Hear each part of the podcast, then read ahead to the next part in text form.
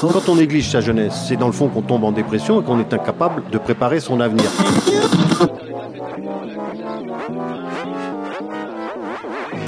Ça ne veut plus rien dire, lycéens. C'est des merdeux, des cons. Le jeune est tourné vers l'avenir. Mais aujourd'hui, l'avenir ne se tourne plus vers le jeune. Univox, le rendez-vous du monde étudiant sur Radio Campus. Bonjour à tous les auditeurs et toutes les auditrices. Bienvenue dans l'émission Univox. Aujourd'hui, c'est Radio Campus Besançon qui prend l'antenne sur le thème l'utilisation des nouvelles technologies et notamment celle des smartphones.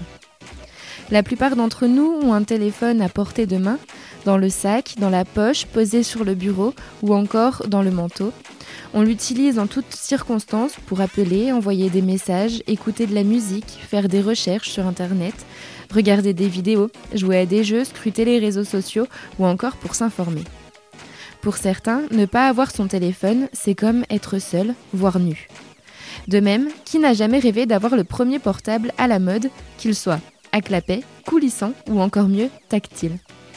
Cependant, qui s'attendait à ce que le téléphone portable, en même temps qu'il évolue pour devenir plus intelligent, devienne aussi une nouvelle addiction? À quel moment sommes-nous devenus accros?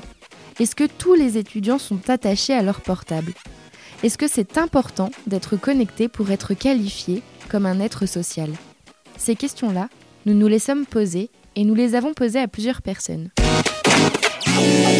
Univox. Sommes-nous des addicts au téléphone portable? Dans Univox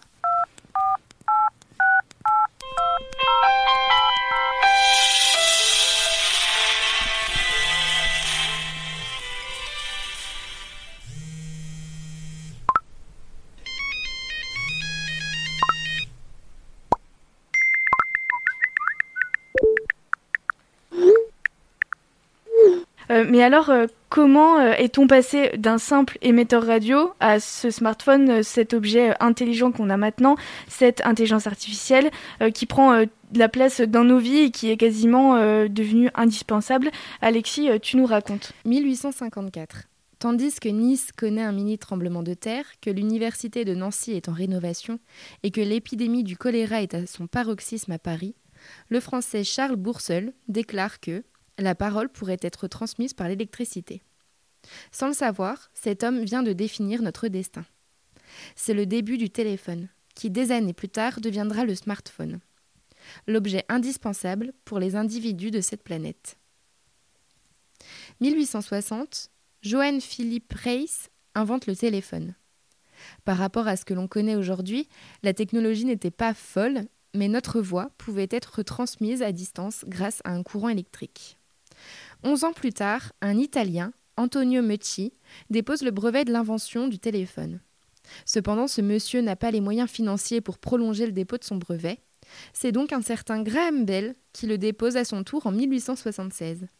Et en juin de la même année, il présente l'invention lors de l'exposition universelle de Philadelphie.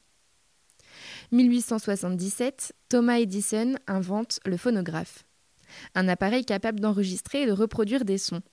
C'est avec David Hughes qu'il développe ensuite le principe de microphone, l'écouteur, lui, qui a été inventé par Graham Bell et d'ailleurs amélioré par Clément Ader. On fait un petit bond dans le temps, presque un siècle après, en 1973. Martin Cooper invente le premier téléphone portable et en fait la démonstration dans les rues de New York. Mais il faut attendre 1994 pour la commercialisation du tout premier smartphone par IBM. Personne ne se doute à ce moment-là qu'en 2018, la France comptera 41,9 millions de mobinotes et qu'en moyenne, un adulte passera 23 heures par semaine sur son téléphone. Une journée presque complète par semaine. Mais l'explosion des consommateurs commence en 2007 avec la marque Apple qui lance le premier iPhone. Tous les fabricants ont suivi le pas et optent pour la vente de téléphones tactiles. Entre-temps, il y a eu le téléphone à cadran, la première communication internationale, le téléphone crapaud, ceux en plastique coloré, et dans les années 80, le téléphone à grosse touche. Une évolution rapide et impressionnante du téléphone qui, malgré nous, est devenu le prolongement de notre main. 88% des mobinautes utilisent Internet sur leur portable tous les jours ou presque, selon une étude de Mobile Marketing Association France. Le téléphone est désormais utilisé en toutes circonstances pour jouer à des jeux, consulter ses comptes. 89% du temps passé sur un smartphone est consacré aux applications. Scruter les réseaux sociaux, joindre les amis et la famille ou encore travailler. D'ailleurs, le mobile est devenu le premier support pour lire ses emails. 61% des mails sont ouverts via les interfaces mobiles. Enfin, anecdote intéressante mais peu hygiénique, nombreuses sont les personnes qui vont aux toilettes avec leur téléphone. Et là, vraiment, on peut dire que c'est de l'addiction. Donc en tout cas, il y a ceux, comme on l'a dit, qui l'utilisent dans des endroits insolites, qui l'utilisent tout le temps. Ils vont euh, sur Snapchat, Facebook, Instagram et tous les autres réseaux sociaux. Et il y en a d'autres qui, au final, ne souhaitent pas être sur ces réseaux sociaux et qui ne sont pas énormément sur leur téléphone. C'est le cas de Pierre Bazin, étudiant en troisième année de droit à Besançon. J'utilise très peu les réseaux sociaux, euh, si ce n'est Snapchat. Euh, j'ai pas Instagram, j'ai pas Twitter. J'ai dû me faire Facebook pendant, me faire un compte Facebook pendant euh, le confinement parce qu'il y a pas mal de, de, profs qui ont créé des groupes pour euh, diffuser des, des, informations sur Messenger. Mais euh, sinon, je pense que j'aurais été amené à, à me créer un compte sur Facebook parce que je pense qu'on y est de, de plus en plus forcé. Et justement, qui te force? Est-ce que tu penses que c'est plutôt justement comme, comme tu dis, dans l'éducation, dans même tes amis? Est-ce qu'un jour ils t'ont déjà dit, ah mais Pierre, euh, t'as pas Facebook euh... Non, c'est plutôt dans le sens où euh, d'essayer de rentrer dans une espèce de norme, notamment sur le plan professionnel, quand on va candidater à certaines offres, il y a beaucoup de preuves qui nous, qui nous disent qu'il faut avoir certains réseaux sociaux parce que ça peut faire peur à l'employeur de voir qu'on est inexistant sur le net. Donc euh, il y a certains profs qui conseillent d'avoir ça et je pense que dans un sens, si on veut mettre euh, toutes nos chances euh, de notre côté, il faut, il faut y arriver. Même en droit, tu dois être visible parce que c'est pas forcément. Tu vois, tu me dirais peut-être en communication, là je pourrais comprendre. Oui, mais bah, à partir du moment où tous les réseaux sont importants, toutes les relations professionnelles sont importantes, il faut, amener, il faut être amené à avoir, à avoir des réseaux sociaux et être visible. Et est-ce que tu penses que par rapport à tes amis, tu as, as, une autre approche des réseaux sociaux Je pense que je suis moins sur les réseaux qu'eux. Après, euh, oui, j'utilise beaucoup Snapchat, mais euh, je le considère plus comme une messagerie plutôt que plutôt qu'un réseau social. Euh, mais rien que quand on sort ensemble, oui, j'utilise moins moins qu'eux, je pense. Est-ce que pour toi, les, les jeunes, enfin euh, voilà, je, me, je nous mets dedans, mais on a, du, on a du mal à se passer euh, des réseaux sociaux? Oui, oui, ben oui, c'est c'est évident et ça saute aux yeux euh, rien que quand on est ensemble, euh, quand on quand on sort ou quand on va boire un coup. Euh, des fois, c'est c'est énervant de voir qu'on est sur notre téléphone au lieu de profiter du moment présent et le plus le plus débile, c'est que après s'être quitté, on va encore s'envoyer un message pour se dire ce qu'on s'est pas dit quand on était en face. Donc c'est vrai que des fois c'est un peu c'est un peu énervant. Mais il y a aussi ce côté où on s'en rend pas compte. Enfin, il y a des fois, je pense, c'est plus un réflexe de regarder son téléphone ou de regarder l'heure, par exemple. Oui, oui, c'est sûr, c'est sûr. Mais après, euh, tout n'est pas non plus à jeter dans, dans les réseaux sociaux. Euh, euh, surtout quand on est amené à faire des études dans des villes différentes. Heureusement qu'il y a certains moyens de communication pour garder un contact, continuer à s'envoyer des nouvelles et puis à rester proche, de manière relative, mais proche des gens qu'on apprécie. Et justement, euh, c'est le, le, plus gros point positif des réseaux sociaux pour toi, euh, cette communication, euh, le fait de rester proche avec... Bah, dans un sens, c'est le positif, mais aussi le négatif, parce qu'on communique de manière différente. Et des fois, on passe à côté de, de certaines choses importantes, mais c'est vrai que ça, ça a son atout dans ce sens-là. On passe à côté de quoi, selon toi? Bah, On va pas forcément profiter... profiter euh, pleinement des activités qu'on peut faire ensemble. Il y a certaines activités qui, euh, qui nécessitent par exemple de laisser le, téléphone dans un casier et c'est assez flagrant euh, la manière dont on va profiter. On va profiter différemment et peut-être de manière plus intense que si on avait eu le téléphone pour entrecouper des fois nos, nos conversations ou quand on a le nez sur le téléphone, on passe, on passe souvent à côté de certaines choses. Donc à la fois on veut tout voir,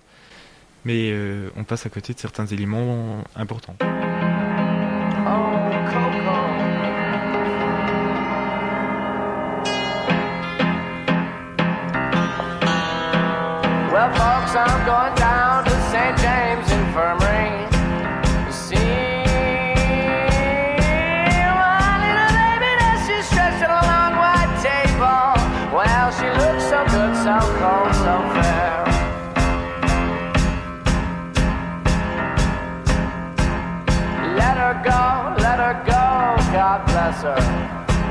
Wherever she may be, you may search this whole wide world over, but you'll never find another sweetheart like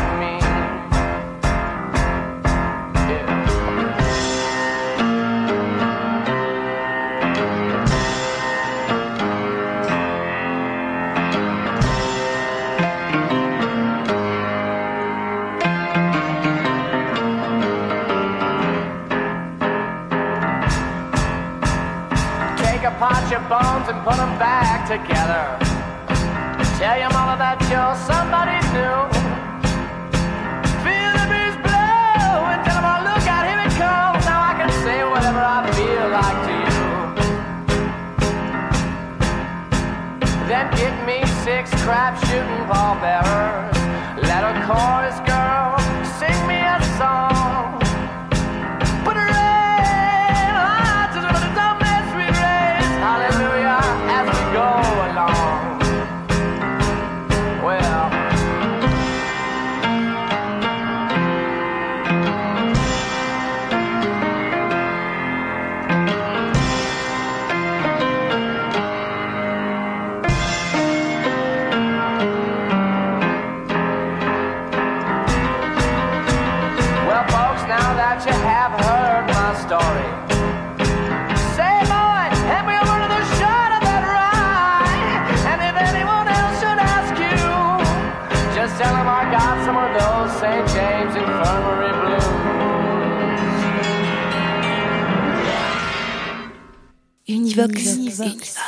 En 2017, le magazine Sloan Management Review du MIT publiait les résultats d'une expérience réalisée par des enseignants dans deux écoles de commerce en Italie et en France.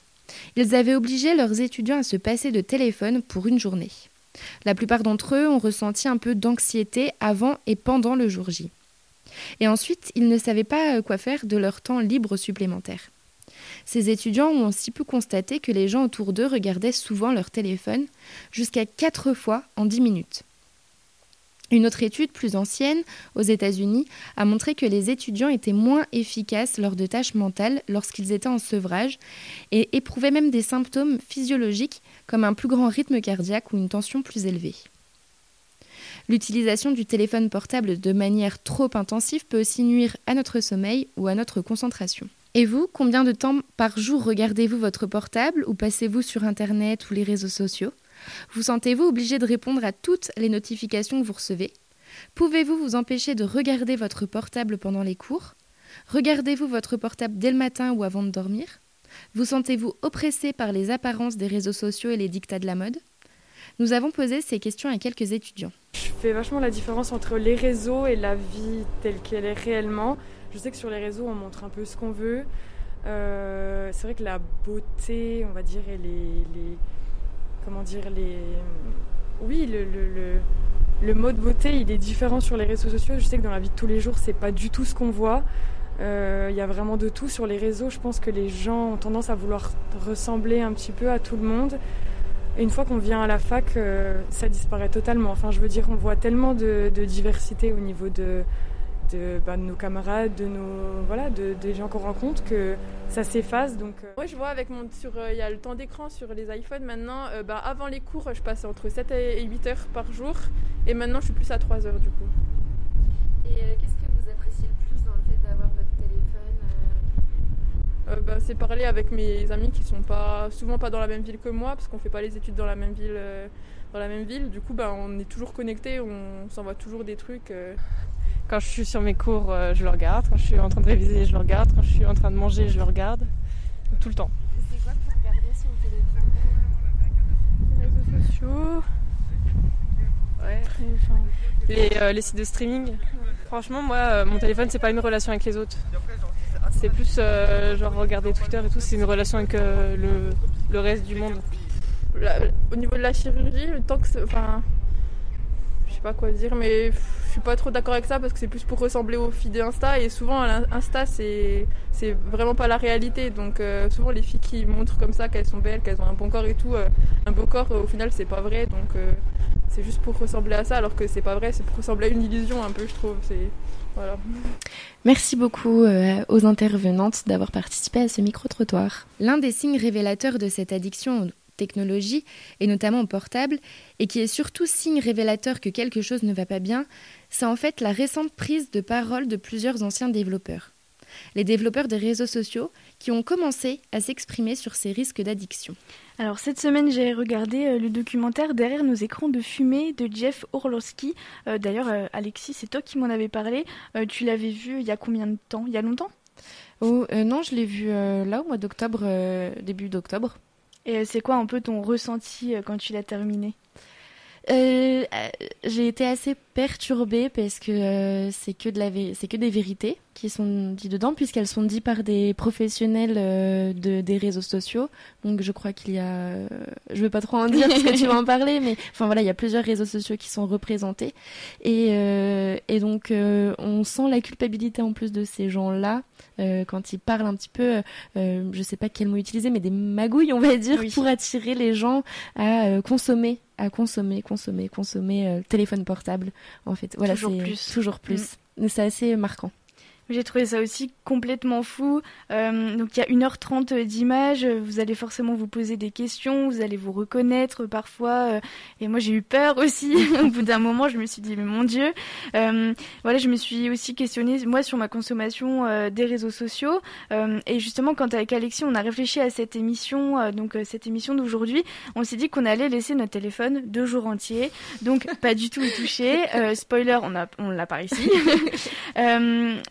Donc, on voulait faire cette détox digitale. euh, Peut-être que c'est une excuse ou ça n'en est pas une, mais en tout cas nous, euh, notre métier, notre travail nous impose euh, entre guillemets d'être sur euh, notre téléphone pour être accessible, pour recevoir des appels, pour aussi consulter nos mails si jamais on est en reportage, etc. Donc on s'est dit, il faudrait le faire un week-end. J'ai essayé de le faire.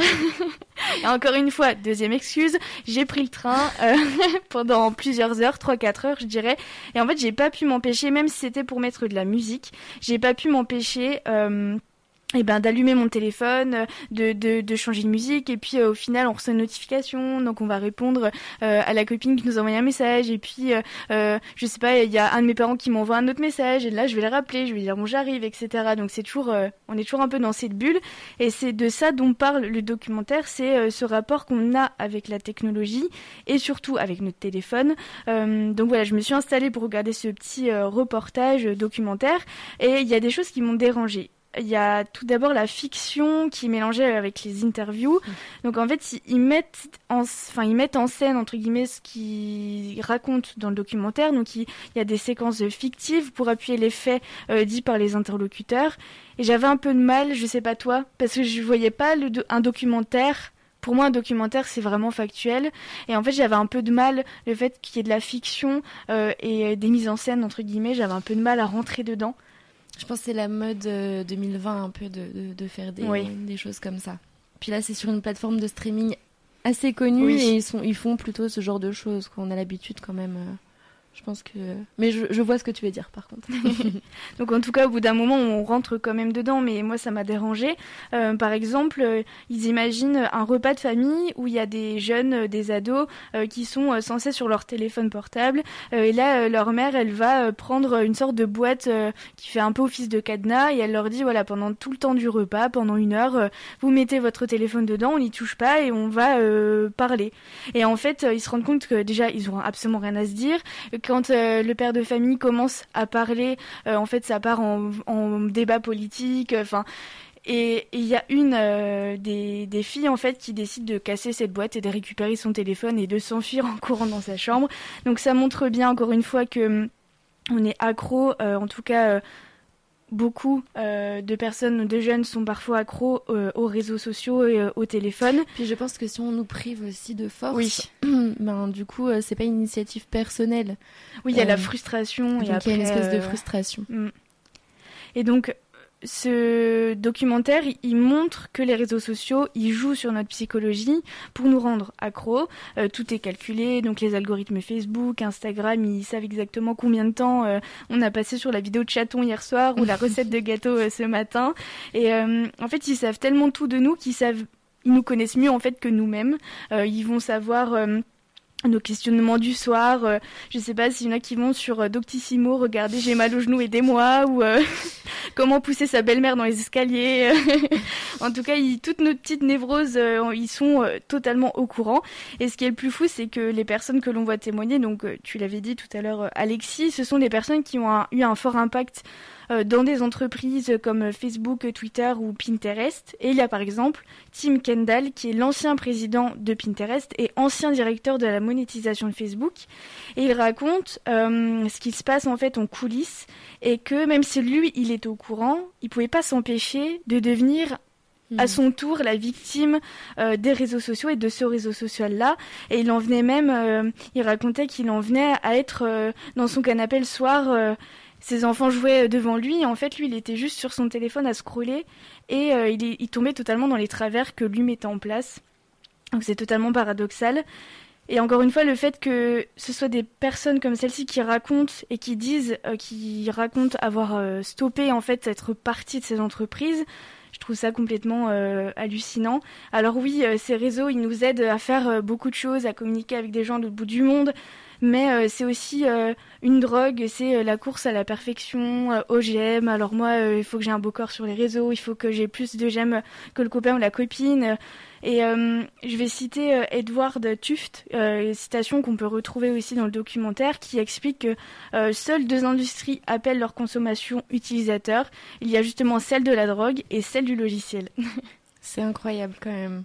Ça, je trouve qu'on se remet totalement en question quand on voit ce genre de, docu de documentaire ou de série, on est totalement là. Euh, mon Dieu. on se remet en question, mais on le fait quand même. Oui, Après tout, ça. Hein. On continue en fait. C'est ça qui est un peu pervers, c'est qu'on est au courant, mais en fait on le fait euh, comme tout le monde. Et puis c'est par automatisme en fait. Mm. Voilà, tout simplement. Univox, le rendez-vous du monde étudiant sur Radio Campus. Finalement, le téléphone est bel et bien devenu l'incontournable.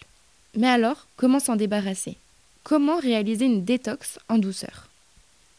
Il existe plusieurs techniques, comme positionner les icônes d'application sur le deuxième ou troisième volet de son écran, paramétrer les notifications afin qu'elles ne soient plus visibles, voire même désactiver celles non essentielles. Éteindre l'appareil la nuit, le garder à distance ou le mettre en mode ne pas déranger. Et vous? Êtes-vous accro à vos téléphones portables?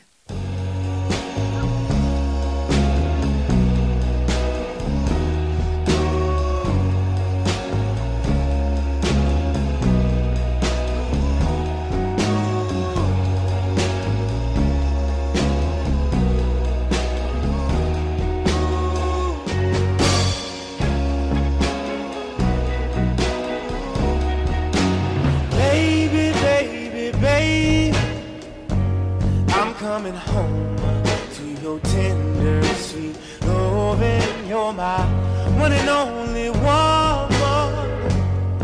The world leaves a bitter taste in my mouth, girl. You're the only one that I want.